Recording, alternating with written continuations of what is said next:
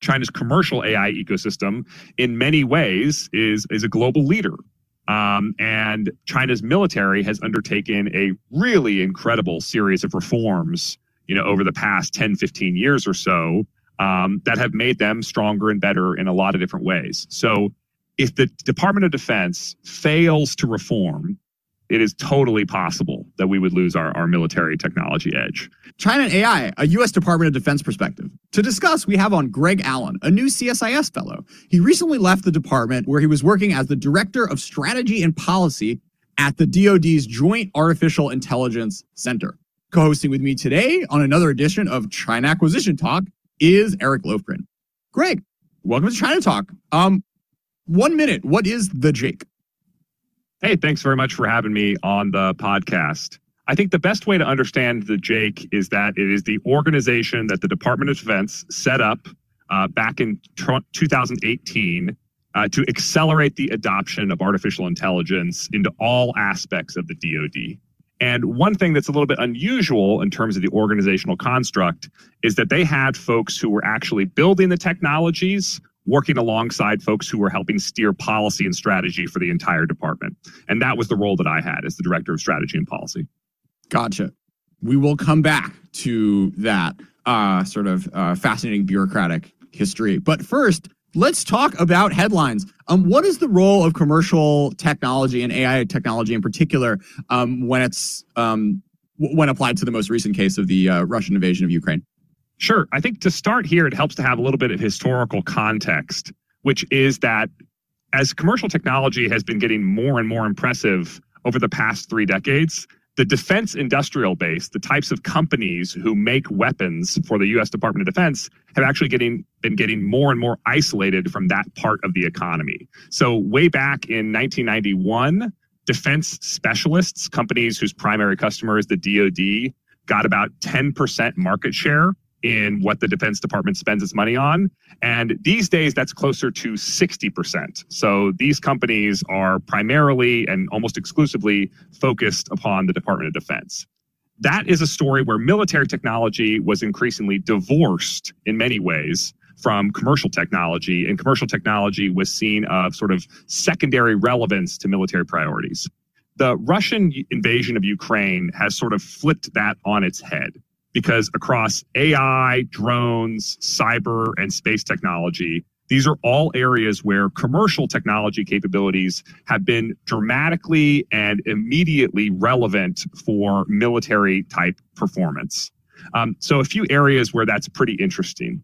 Uh, the Ukrainian side, which we know more about for obvious reasons, right? Because the Ukrainians are bragging about all of their successes with AIs, and the Russians are not ra- loudly proclaiming their failures on the same thing. So the first thing to understand is there's a bit of an information asymmetry here, which is make, gives us an, an imperfect understanding of what's happening in the conflict.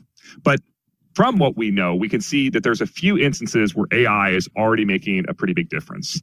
Uh, to begin, commercial satellite imagery. Uh, there's a lot of space companies up there who are taking a lot of pictures, both in the visual light spectrum, but also in other areas like synthetic aperture radar.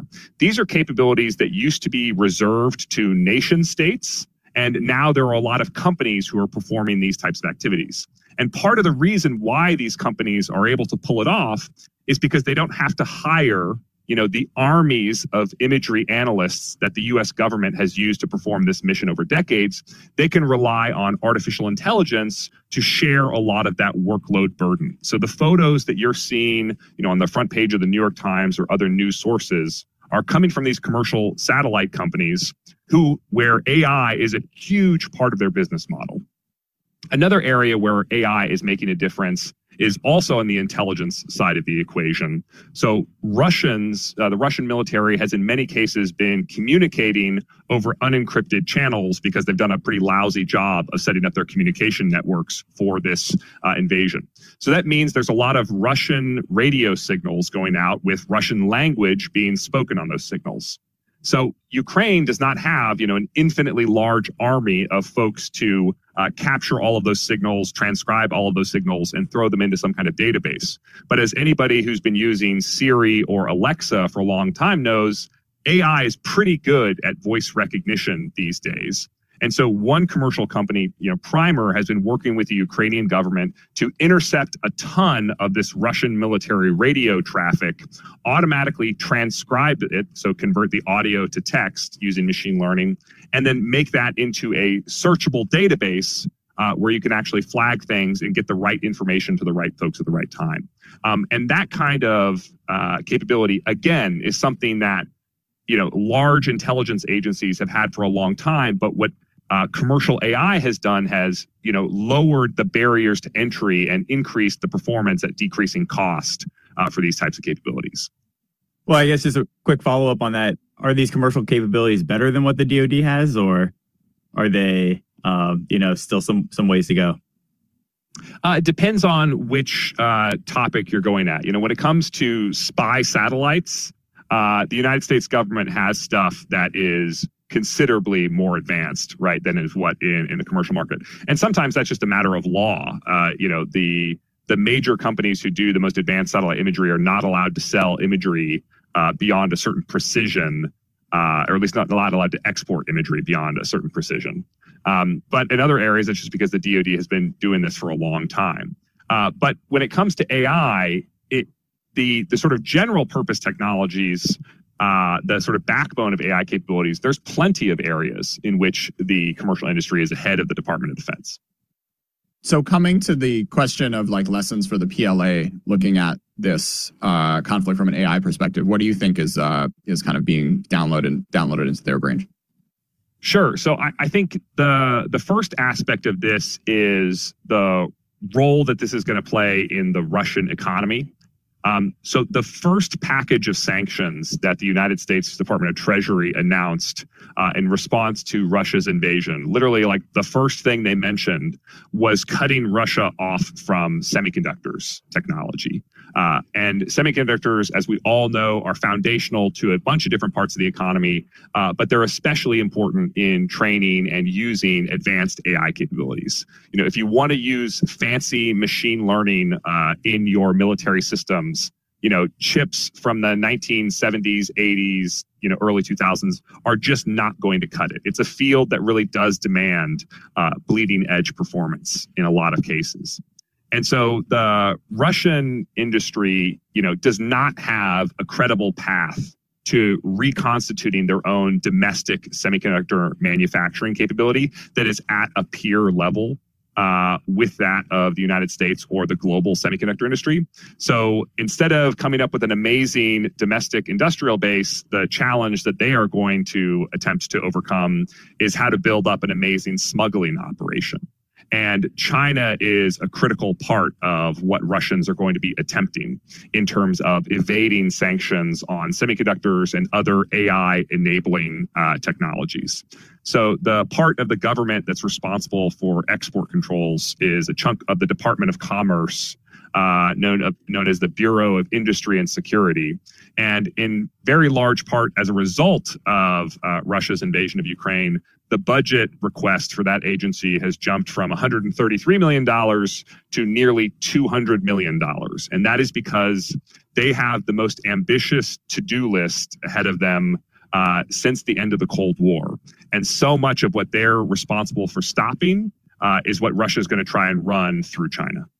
2027 and 2030. What do these dates mean for the PLA and AI?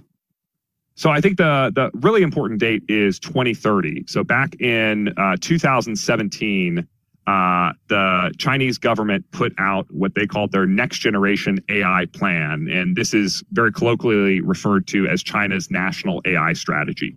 Um, and it set all kinds of goals for various aspects of China's uh, economy, their government, their military, in terms of taking advantage of the potential that AI has to offer.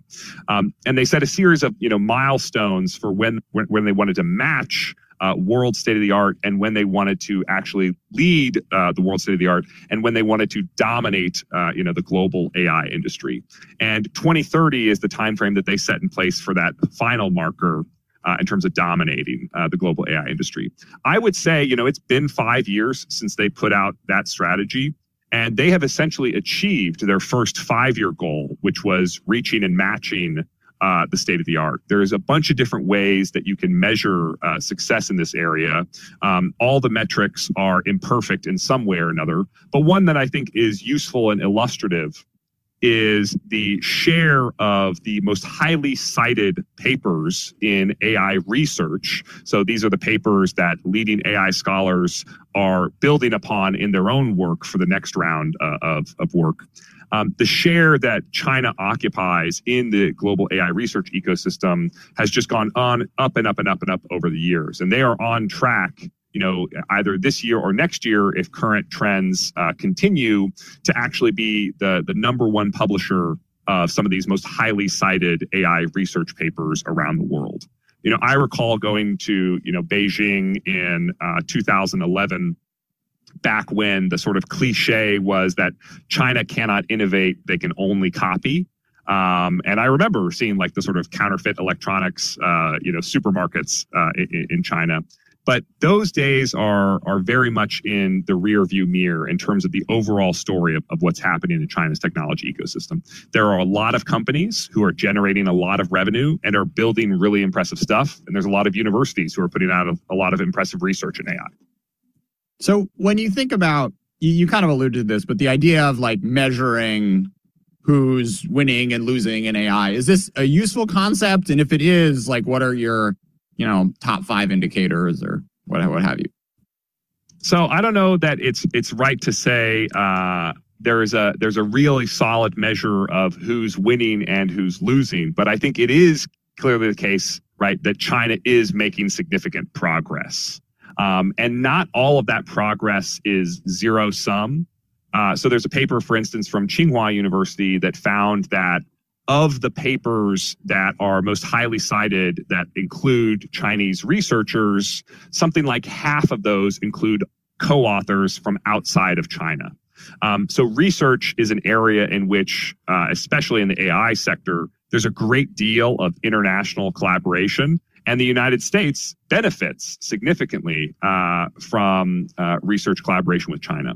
The thing that becomes frustrating from a national security perspective and a foreign policy perspective is that some of the organizations who do genuinely state of the art AI research in China are also uh, deeply involved in some things that the our you know, U.S. foreign policy strongly opposes. Um, this includes the domestic security and repression system being set up in Xinjiang, where AI plays a significant part in the surveillance state uh, over there uh, and also in actual genuine military capabilities. Um, there are Chinese, you know, tech companies who the United States will experience as sort of purely innocuous commercial business stuff, but actually have reasonably deep ties to the People's Liberation Army um, and our suppliers to there. And so the fact that AI is, you know, not just a dual use technology, but a general purpose technology that is weaving itself into all parts of the economy, society, and military um, makes it a real challenge when thinking about what is the right balance of, you know, cooperation versus prioritizing security. Yeah, the uh, the general, you know, you said that it's a generalizable technology, but it also feels like, you know, there's these two concepts, right? Like general AI and then kind of more narrow AI. And I guess, you know, how much does their massive data in China relative to the security state, relative to, you know, mobile consumerism, does that actually translate to like the military side or how generalizable are some of those things relative in China? Or is it just like really who can actually like apply this in these narrow little areas the most, the fastest? Like, does having all this research really benefit them? Or is it really, how do we get that research into technology, into the real world? Absolutely. So, so you raised the point, right, about where what is the connection between research and actual ability to commercialize or the ability to militarize um, the technology. I'll point out first that when it comes to commercializing, uh, China is quite successful here too, right? There's a number of uh, Chinese startups or large Chinese tech conglomerates that uh, are actually building very successful products, both uh, domestically and abroad. TikTok, for example, right? A lot of the secret sauce of TikTok is in the recommendation algorithm that uh, determines what to show folks next so that they you know continue staying on the platform and engaging with the platform. Um, and that's an area right where china has been tremendously successful. Um, your point though is absolutely right. Um, in general um, there are certain types of AI technologies, like the neural networks algorithm, that are highly generalizable and are openly available to anyone uh, on the internet, right? And you can take advantage of that sort of general purpose uh, types of technologies. Similarly, like NVIDIA GPUs, which many uh, companies and research organizations use to train their neural networks uh, from a, a, processing power standpoint, um, those are very widely available. Although, as I mentioned, right, we try and cut them off. We try and cut off access of those to uh, Russia as as a whole, and we try to cut off access of that to military end users um, in China. But there are certain aspects of the artificial intelligence sort of technology stack um, that are not perfectly uh, generalizable. You know, folks have pointed out that data is the new oil and that China seems to have most of uh, the largest data sets. Um, there's parts of that story that are true, but you know, oil you can turn into gasoline you can turn into a lot of other things. If you have a massive amount of you know chinese facial recognition data well that doesn't necessarily help you build a missile guidance system right? Because you need missile guidance data in order to train uh, a machine learning algorithm for that kind of things. So there's plenty of aspects of the advantage in data that are application specific. What I do want to point out here, though, is that the overall strength of the Chinese AI ecosystem does have a really strong uh, does have a strong impact in the Chinese military's ability to, to harness that ecosystem, right? The success of Chinese facial recognition AI or social media AI or financial data AI, that kind of determines how many universities are going to be pumping out how many uh, graduates with these types of skill sets. That determines the size of the workforce, the familiarity with these types of underlying concepts. Um, and so while the data sets might not be fungible, the size of those data sets also sort of uh, translates into the size of an overall ecosystem that the Chinese government has worked very hard to take advantage of. Uh, the Chinese policy of military civil fusion is one that very deliberately seeks to uh, take advantage of what of China's success in the commercial technology sector and and find ways for the People's Liberation Army to make use of that. This idea of different sort of Chinese bureaucracies processing what AI and machine learning is going to do differently. Can you you know, give us a little bit of a breakdown of uh, weapons manufacturers versus the PLA versus uh, Ministry of Foreign Affairs and and Track Two dialogues? How how are all of the how are all these ideas being filtered differently through those organizations?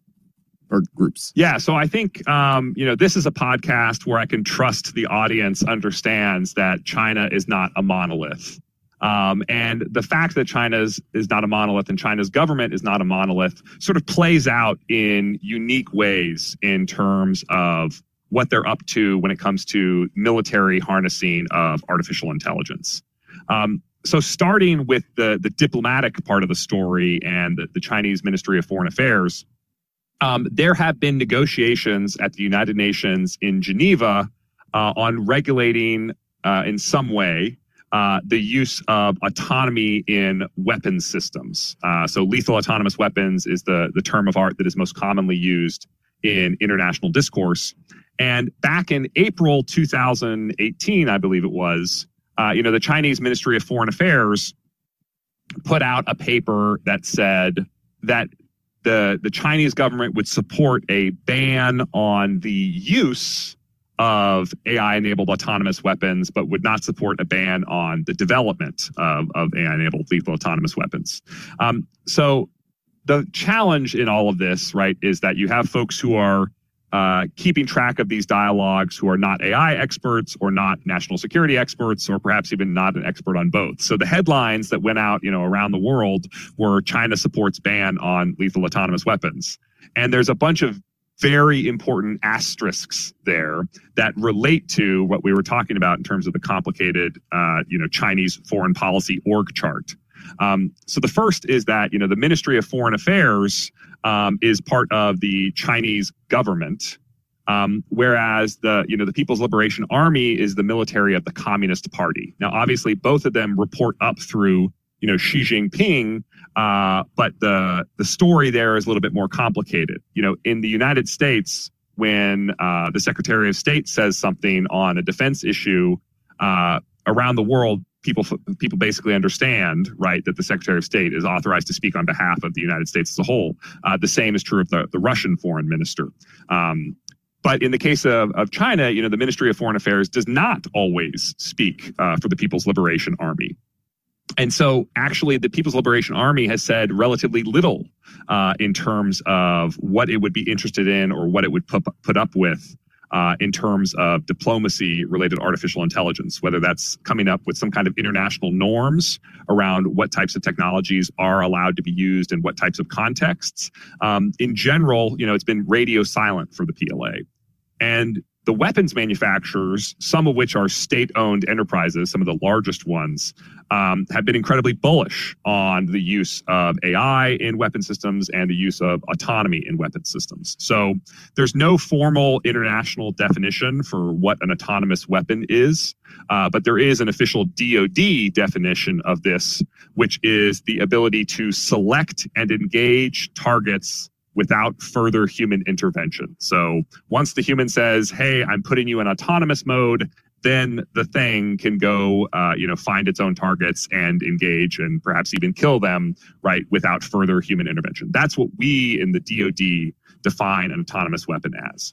Well, there's plenty of Chinese weapons manufacturers who are, you know, in their marketing documents uh, describing capabilities that are consistent with that definition um, some of which are even being, you know, we have records of them being exported internationally. So, for example, the Ziyan uh, Blowfish A2 is is one weapon system that falls into this category.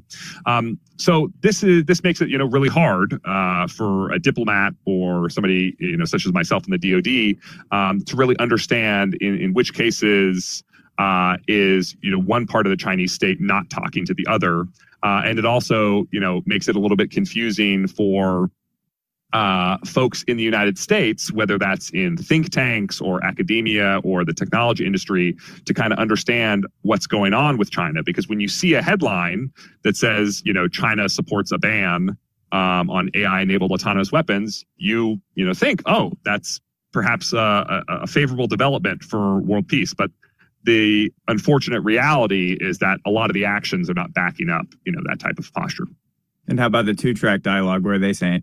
Yeah, so you know these these uh, conversations um, are not meant to be you know made public. They're they're meant to be uh, confidential. But one aspect of the the track two dialogues, um, which uh, for those who are not familiar, a track two dialogue it, a track one dialogue is when our government talks to their government.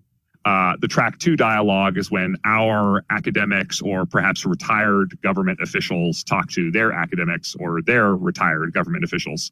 Um, and this is a this is a sort of series of formal and informal dialogues uh, that were very helpful during various phases of the Cold War and that you know tradition has sort of been continued and kept up uh, in, the case of China. One thing that makes it you know a little complicated in this case with China is that a lot of their universities who are authorized to speak publicly on security issues have active military affiliations. So you might get you know um, somebody who is presenting themselves as participating in a track two dialogue you know, who is a general in the People's Liberation Army, which makes it seem a lot more like a, you know, a sort of a track 1.5 um, uh, dialogue. But those those types of institutions and those types of dialogues, I'm still in favor of of them continuing. It's it's a tool, um, but it's important, you know, not to assume that just because somebody in a track two dialogue said something that we can infer that the, you know, the Chinese government or the Chinese military uh, actually agrees with that sentiment. The overarching sentiment out of track two is more like the Ministry of Foreign Affairs or more like the weapons manufacturers? Oh, I would say uh, pretty clearly it's it's more like the the Ministry of Foreign Affairs dialogue. But you know, when I was in the Department of Defense, um, you know, we raised the issue of, of having a dialogue with China on risk reduction in the case of military AI, um, and the the Chinese always refused that overture. Um, so there has not been that type of diplomatic dialogue outside of the process that takes place, you know, in the United Nations, where again it's the Chinese Ministry of Foreign Affairs. And is this is this dangerous? So I think there's there's an element of it that that is. Um, so the reason why everyone is so interested in artificial intelligence and machine learning technology fundamentally comes down to the fact that it delivers improved performance at reduced cost.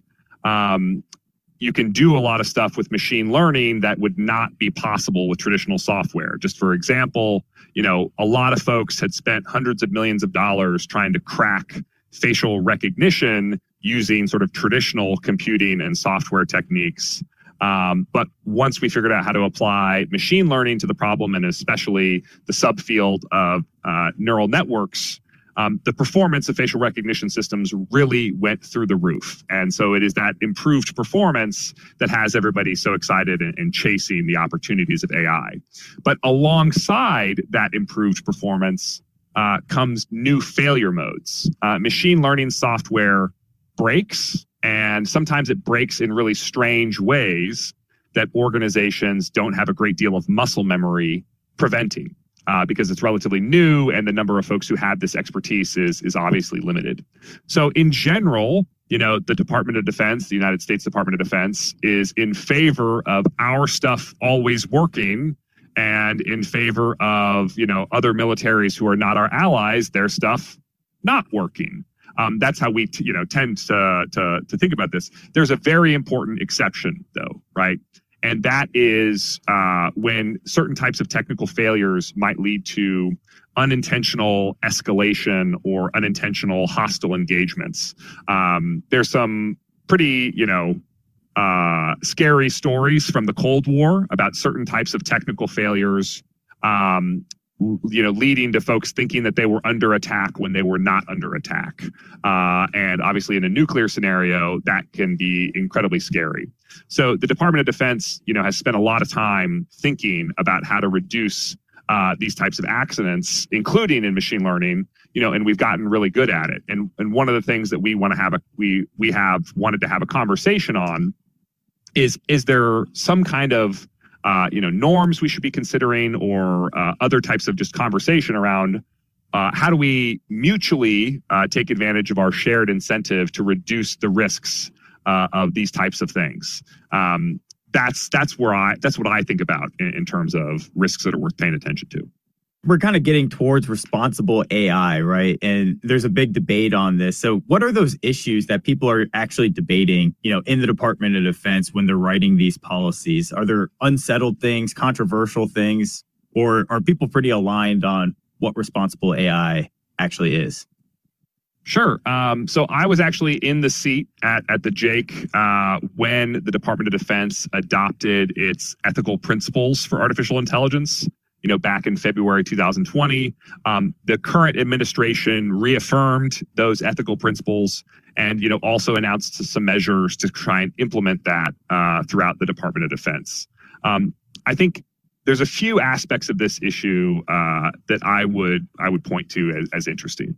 Um, the first is, you know, the principles for ethics in warfare um, are pretty old, right? Like the original, you know, Geneva Convention is over a hundred years old and established principles um, that have been built upon, you know, over time in international law, uh, such as you know what, what it means to to ethically use force uh, in, in, wartime. These are principles like military necessity. You know, don't attack things that you don't have a legitimate military purpose for, or proportionality. You know, if they throw a rock at you, don't respond with a nuke. Um, or distinction, right? Did you actually take uh, enough appropriate measures to make sure that you were attacking military forces and not civilian forces? Those are the types of principles that establish what it means to ethically use force. And as I said, they're really quite old and they're really quite good, frankly. Um, what is a little bit new in terms of artificial intelligence is, as I said, right, there are there's a great opportunity for more performance in these systems and one aspect of that is as these systems become more capable uh, the types of functions that you would allow them to perform becomes more diverse broader longer lasting more autonomous just in, in general.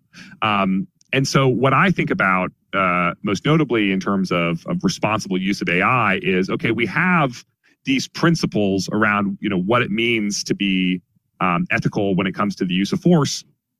And we also have uh, a lot of machinery and process around that. There you know one out of every 300 employees at the department of defense is a lawyer uh, which I think is a pretty remarkable statistic and one that I don't think you know any other uh, military around the world can do it. But that's because we take our commitment to the law of war so seriously. There's a lot of institutional competence around ensuring that we do that.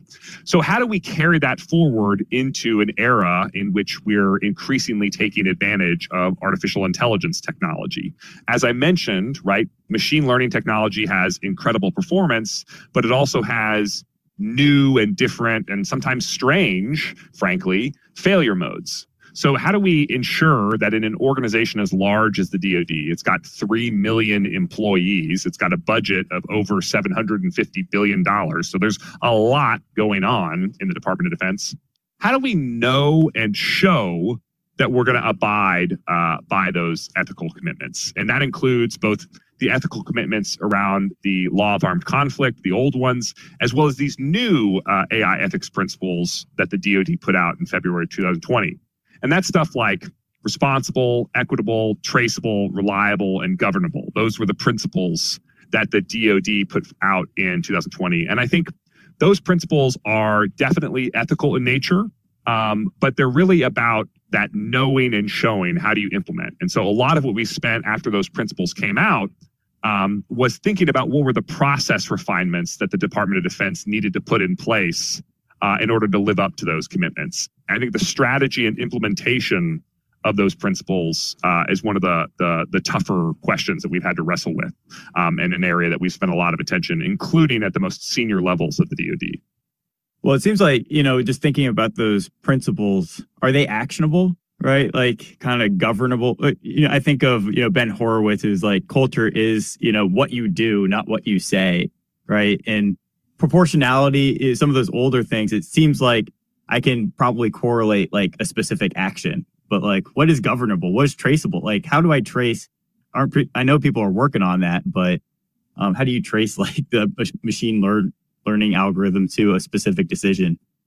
Yeah, so I, I think I think that's an absolutely fair question. Um, I, I'll start just by you know making a historical point, right? The Department of Defense is a pretty old institution. Um, we've been around a long time. AI is not the first technological revolution uh, that we've had to master. Um, and while not every part of the DoD's history, you know, is a flawless A plus, um, in terms of mastering new technologies and doing so in a way that is, you know, responsible, um, we have some pretty good marks on our resume. So I would think, for example, of um, the nuclear navy. Uh, not a lot of people know this, but the the Navy actually has you know a lot of nuclear reactors in operation, powering submarines or powering aircraft carriers or powering other stuff. And you know over the many decades of its history, the nuclear navy has never had you know a reactor failure uh, that led to you know a, a, loss of life or significant release of radiation uh, into into the environment. And that's at the same time around the world, right? What a lot of commercial nuclear power plants have. Um, the the Navy actually has a spotless, you know, safety regard uh, safety report card um, in this incredibly complicated and difficult, and if you do it wrong, you know, dangerous technology. And the principles that we just described, right, the, the DoD's AI ethics principles, you know, with the exception of equitable. Uh, but the others, responsible, traceable, reliable, governable, and the, the descriptions associated with that, you know, if you showed that to a reactor engineer in the Navy, they would be like, yep, that is exactly the culture that we live and breathe um, every single day.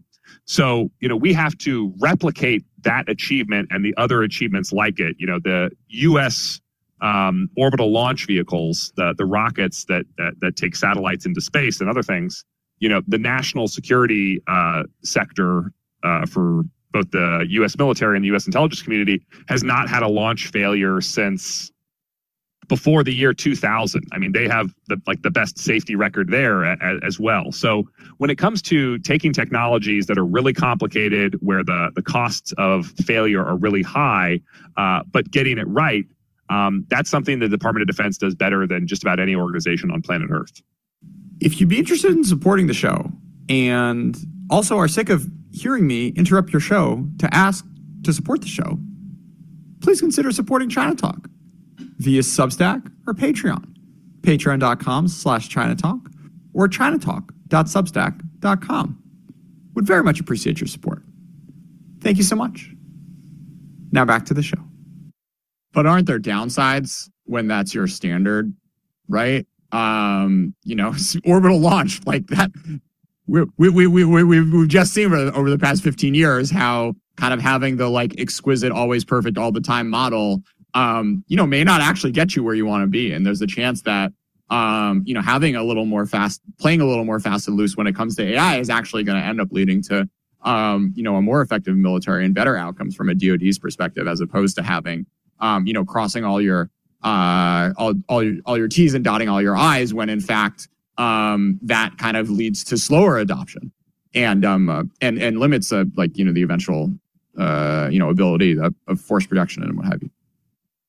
Yeah, so I think that's a per, that's a terrific point, and the the thing to note here is that the right answer is not no risk tolerance in all areas. The right answer is a calibrated risk tolerance, an appropriately calibrated risk tolerance.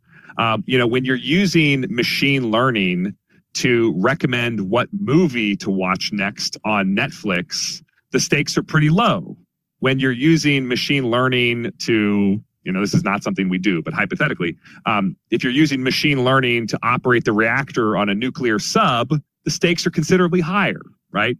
And i think what's good about the department of defense is that um, the existing safety policies that we have in place actually already are calibrated that types of way. There's certain types of standards that involve for, for systems that are, um, you know, not involved in the use of force or not involved in safety critical applications where if something goes wrong, a human life might be lost.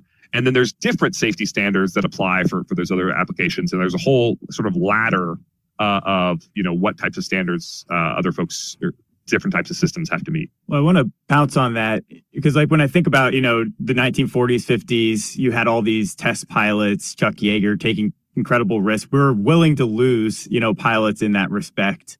Um, and you were talking about calibrating relative to the risk, but the other side of the risk is obviously opportunity and and like payoff, right? Like when I get recommended a good movie, there's no payoff. There's a little payoff there, but like you know, if you get into a war and autonomous technologies are decisive in a respect, then the other side of that risk is really like enormous, right?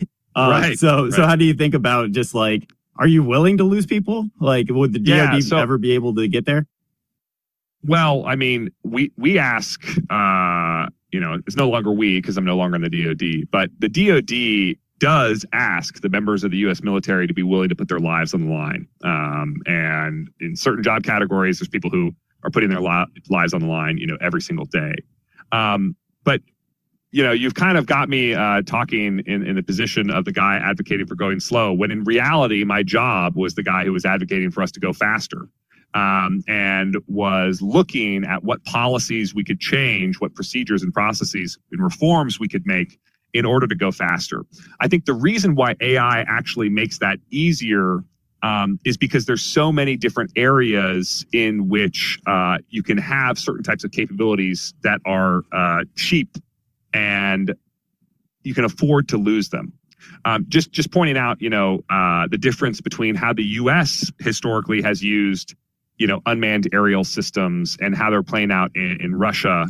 Um, I think one important thing to note here is cost uh, the the drones that were you know most widely known and were extremely popular in the wars in Iraq and Afghanistan were the Predator and Reaper drones, um, which depending on what kind of sensors you put on the system can cost something like twenty million dollars per aircraft. The most expensive you know drones that the United States uh, makes. Um, there's one that's cost more, more than $200 million those are incredibly expensive assets that you like absolutely really do not want to lose. But then if you look at the systems that are being incredibly decisive in the war in Ukraine, these are drones that cost thousands of dollars or hundreds of thousands of dollars, or the most advanced ones that are being used are like low single digit millions of dollars. And so the point is that calibrated risk posture that we can use, I think AI and other types of commercial technologies are really showing that in order to have something that's a really decisive military capability, you don't have to spend, you know, five hundred billion dollars. There's actually so you can repurpose commercial technologies to put something together for a much cheaper price point, and that can allow you to op, you know, operate in a different risk posture. I had like a sci-fi question. I don't know if we'll we'll get there. I guess like maybe maybe just Greg, to have you kind of meditate on, you know, there's there's some corners of the internet which sort of which are convinced that AI is this like, you know, potentially industrial revolution level uh, step change, and uh, I think there is there is baked into that a fear that like if China figures out AI faster or better than um, uh, the, the U.S. does, then the kind of balance of forces um, could change very dramatically and very quickly in a way in which uh, the the conversation we've had for the last 15 minutes could potentially lead the U.S. to um, to not uh, or the Defense Department in particular to not kind of adapt quickly quickly enough to sort of reap the benefits. Um, any thoughts, reflections on that? Um, on that narrative and and maybe that might lead us into a broader conversation on the sort of like bureaucratic agility that you uh, saw and, and witnessed over the past few years? My mental model for how is AI going to play out over the next decade and over the next decades after that, my sort of primary frame of reference is the adoption of computers. Um, so, you know, Alan Turing in World War II uh, and the team at Bletchley Park come up with this first sort of digital programmable computer and uh, it's a really big deal in national security because it can break the German Enigma codes. That's what computers are doing in 1946, right? But if you fast forward five decades, there's basically no part of military technology that is not taking advantage of computers at some point in the value chain, whether it's um, you know a system that has a computers running the aircraft autopilot, or whether it's a you know explosive that was simulated and designed on a computer, even though it doesn't have any computers in it now. Um, I think there's that's a pretty helpful frame of reference and analogy uh, for artificial intelligence. Right now, right this second, artificial intelligence has some really important military applications that the DoD is taking advantage of, um, including in intelligence, surveillance, reconnaissance, um, and other areas. But over the next few decades, I think we should expect AI to play an increasingly critical role in just about every area of military technology. Um, in terms of what the stakes of that are, yes, I think there are plausible scenarios, right, in which the United States gets it wrong and loses, uh, you know, this competition. Which, by which I mean, right, we lose our military technological edge the US technological edge in terms of relative superiority has eroded tremendously um, over the past few decades. That's not an opinion. That's basically a fact, and it's actually stated explicitly um, in in the National Defense Strategy of the United States.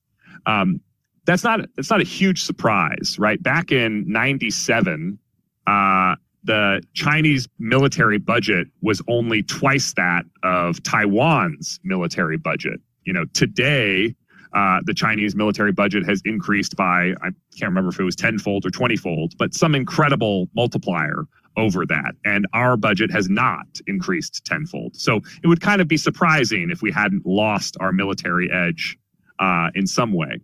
Um, but the erosion has really sort of reached this tipping point where now like absolute superiority in military technology is at risk um, and the United States has always relied upon a qualitative edge in military technology, you know, at least since uh, the second half of the, the 20th century. And China's, as I said, China's commercial AI ecosystem in many ways is, is a global leader. Um, and China's military has undertaken a really incredible series of reforms, you know, over the past 10, 15 years or so um, that have made them stronger and better in a lot of different ways. So if the Department of Defense fails to reform, it is totally possible that we would lose our, our military technology edge. And my organization, the, the Joint AI Center, um, was stood up, right, in, in part to be more agile, to move faster in accelerating the adoption of, of AI. And you know, the DoD has even now announced you know more reforms in in the same direction with the Office of the Chief Digital and AI Officer. You know, you were talking about like with the AI, we want to kind of get to we're we're starting with ISR, you know, predictive maintenance, this type of stuff. And you're saying like, you know, the next couple of decades, you know, maybe we'll get to to uh, you know, more autonomous lethality type things. Uh, but do we have that amount of time? Right? Like China is kind of moving fast. We have like all these systems like the next generation um, fighter will be 2030. The next generation unmanned or optionally unmanned vehicle 2030. The, the Navy's new 30 year shipbuilding plan actually has fewer vertical launch systems, fewer ships um, through the 2020s. But it feels like the 2020s is going to be the dangerous decade potentially.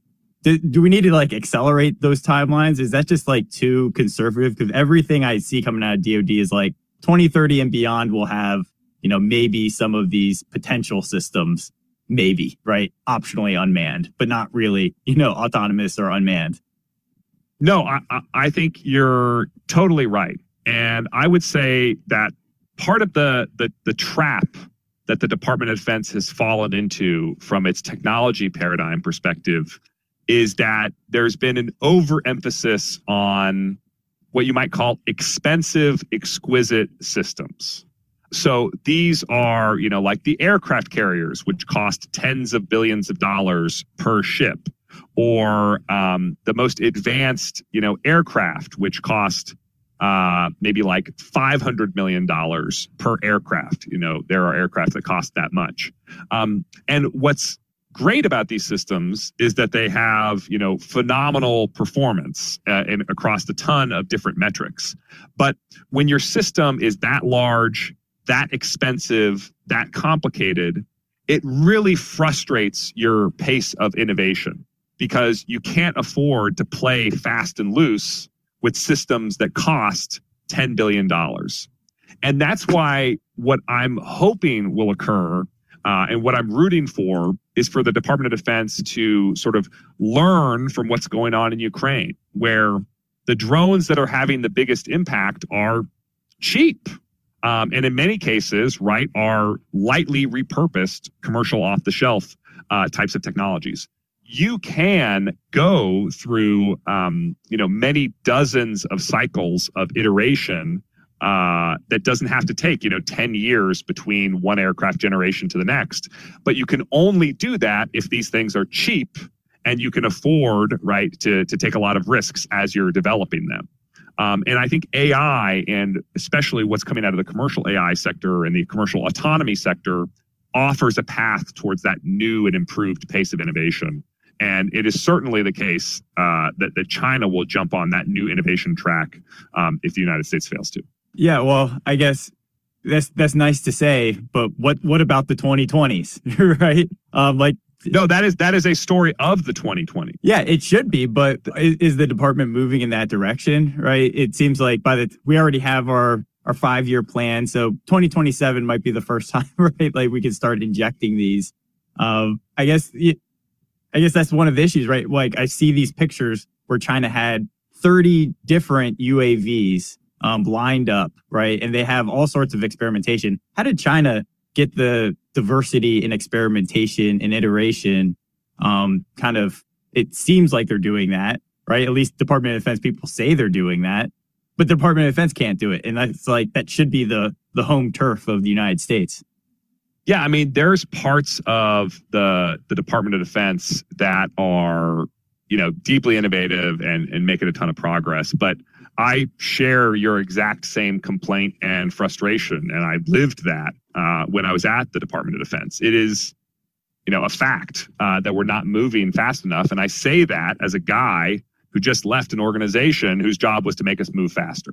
Yeah. Um, there is some favorable developments, uh, you know, in this area, but I wouldn't, I wouldn't, you know, say that they're enough.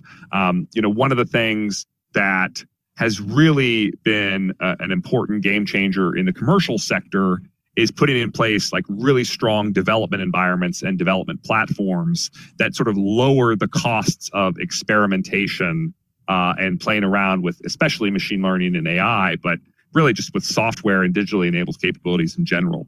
Um, that's harder to do in the Department of Defense because of cybersecurity requirements, because of bureaucratic requirements, because of you know what has to happen when you're handling classified data sources. Um, but those that flavor of problems uh, is the type of things that you know this this new organization, the the Office of the Chief Digital and AI Officer, those are exactly the sorts of challenges that they're trying to to to to replicate or to address to sort of lower the cost of experimentation across the entire Department of Defense. So, two two anecdotes, then come back to the question. So, George Packer had a fantastic long form piece about uh, the effort of the State Department to get lots and lots of people out of Afghanistan um, in the final uh, months and weeks of the um, uh, of the U.S. presence there. And there was this quote by uh, Representative Malinowski who basically said, you know, that there were a beautiful, shining three weeks where the rules didn't apply.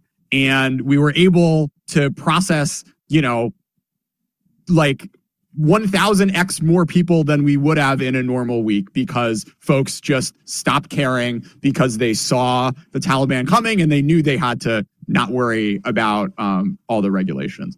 And a sort of similar story, not quite all the way there, but somewhat analogous. I heard on Eric's uh, podcast, Acquisition Talk, where he uh, published this, you know, long discussion between all these folks who were talking about what it took to make an MRAP.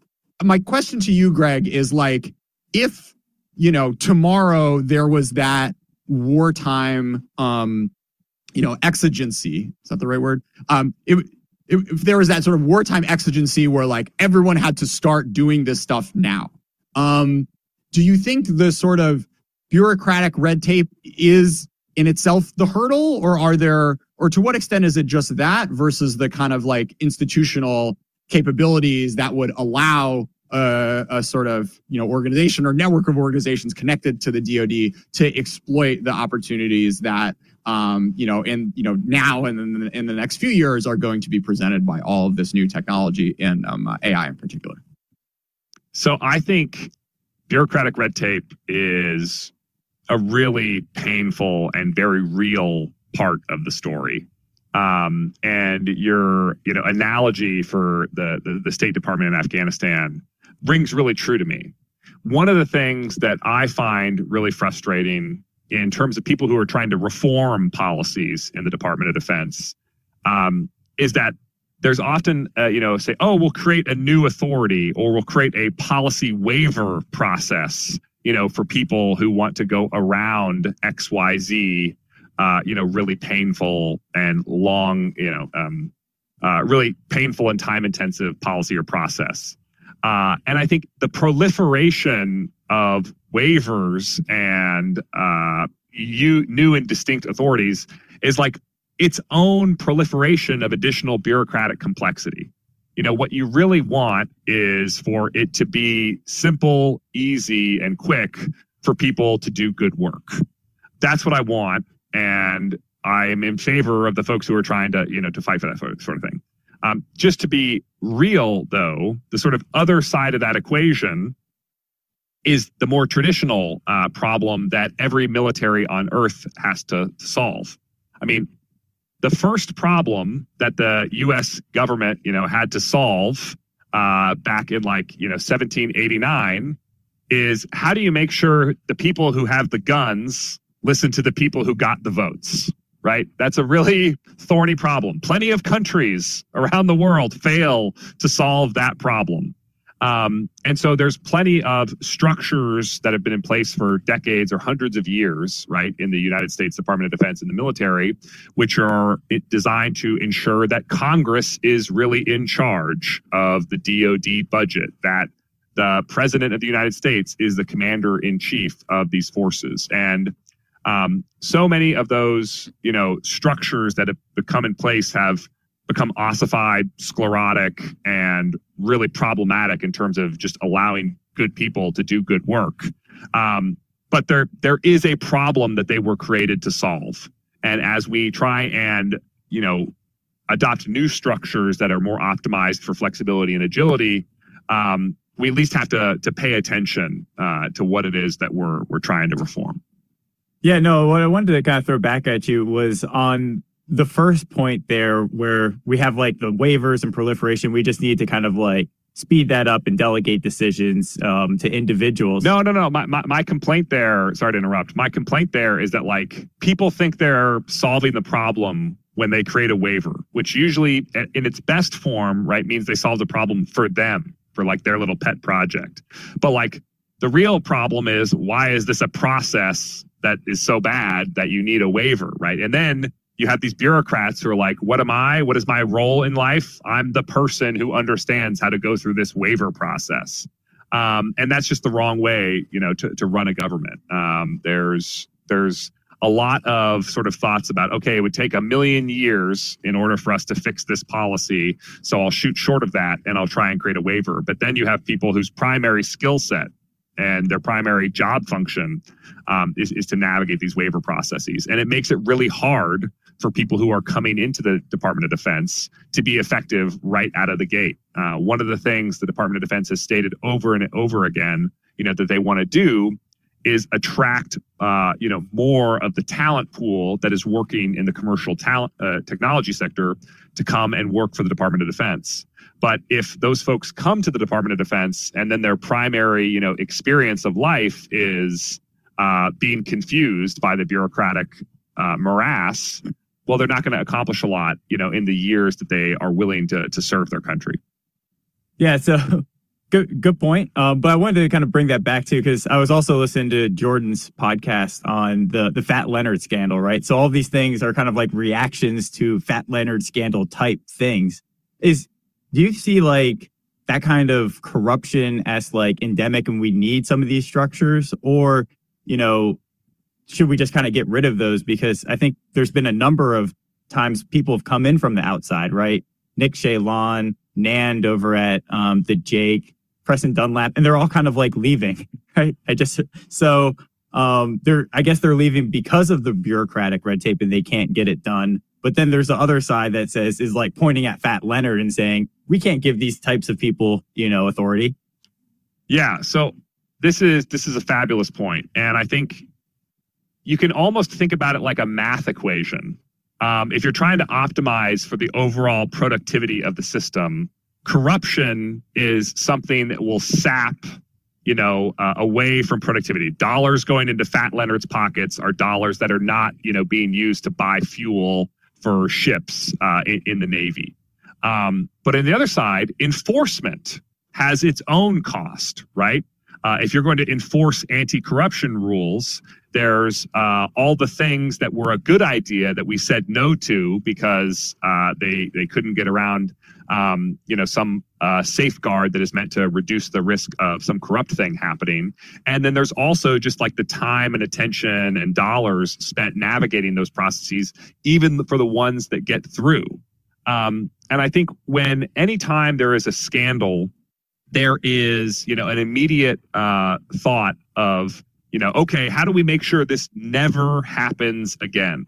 And um, a lot of the ways that that takes place is by coming up with processes that are really draconian and and onerous uh, and make it really hard to get anything done you know even if they also make it hard to get corrupt things done and so i'm i'm in favor uh, of like reassessing those types of policies not because you know i want more corruption but because i want less onerous enforcement and preventative measures i want to add one thing here which is you know, there is there the, the United States military enjoys perhaps the highest approval ratings of any institution in American society.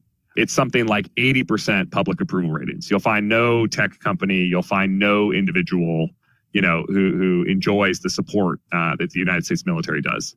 And part of it is because they take it really, really, really seriously when they get things wrong. Um, and they work really, really hard uh, to to ensure that they deserve the trust of the American people. But I also think it is the case, right, that what the American people want is performance and they want national security and they want credible, effective deterrence. Um, and with the existing processes that we have in place, we're not going to be able to deliver all those things. Greg Allen, thanks so much for being part of China Talk. Oh, oh I had a bad joke. Um, yeah, I mean, Greg, clearly uh, by slumming it with us at the uh, at China Acquisition Talk, you didn't quite play the Fat Leonard game as well as you could have. um, so uh, maybe you're maybe you're just bitter uh, and wanted um uh, wanted another bite at the apple once uh, once people listen to this podcast and, and loosen the rules up. Yeah, if there if I was trying to optimize for you know generous payouts and payoffs, I clearly misplayed my hand. Greg Allen, thanks so much for being part of China Talk. Hey, uh, you know, long time listener, first time caller. Great to be with you guys.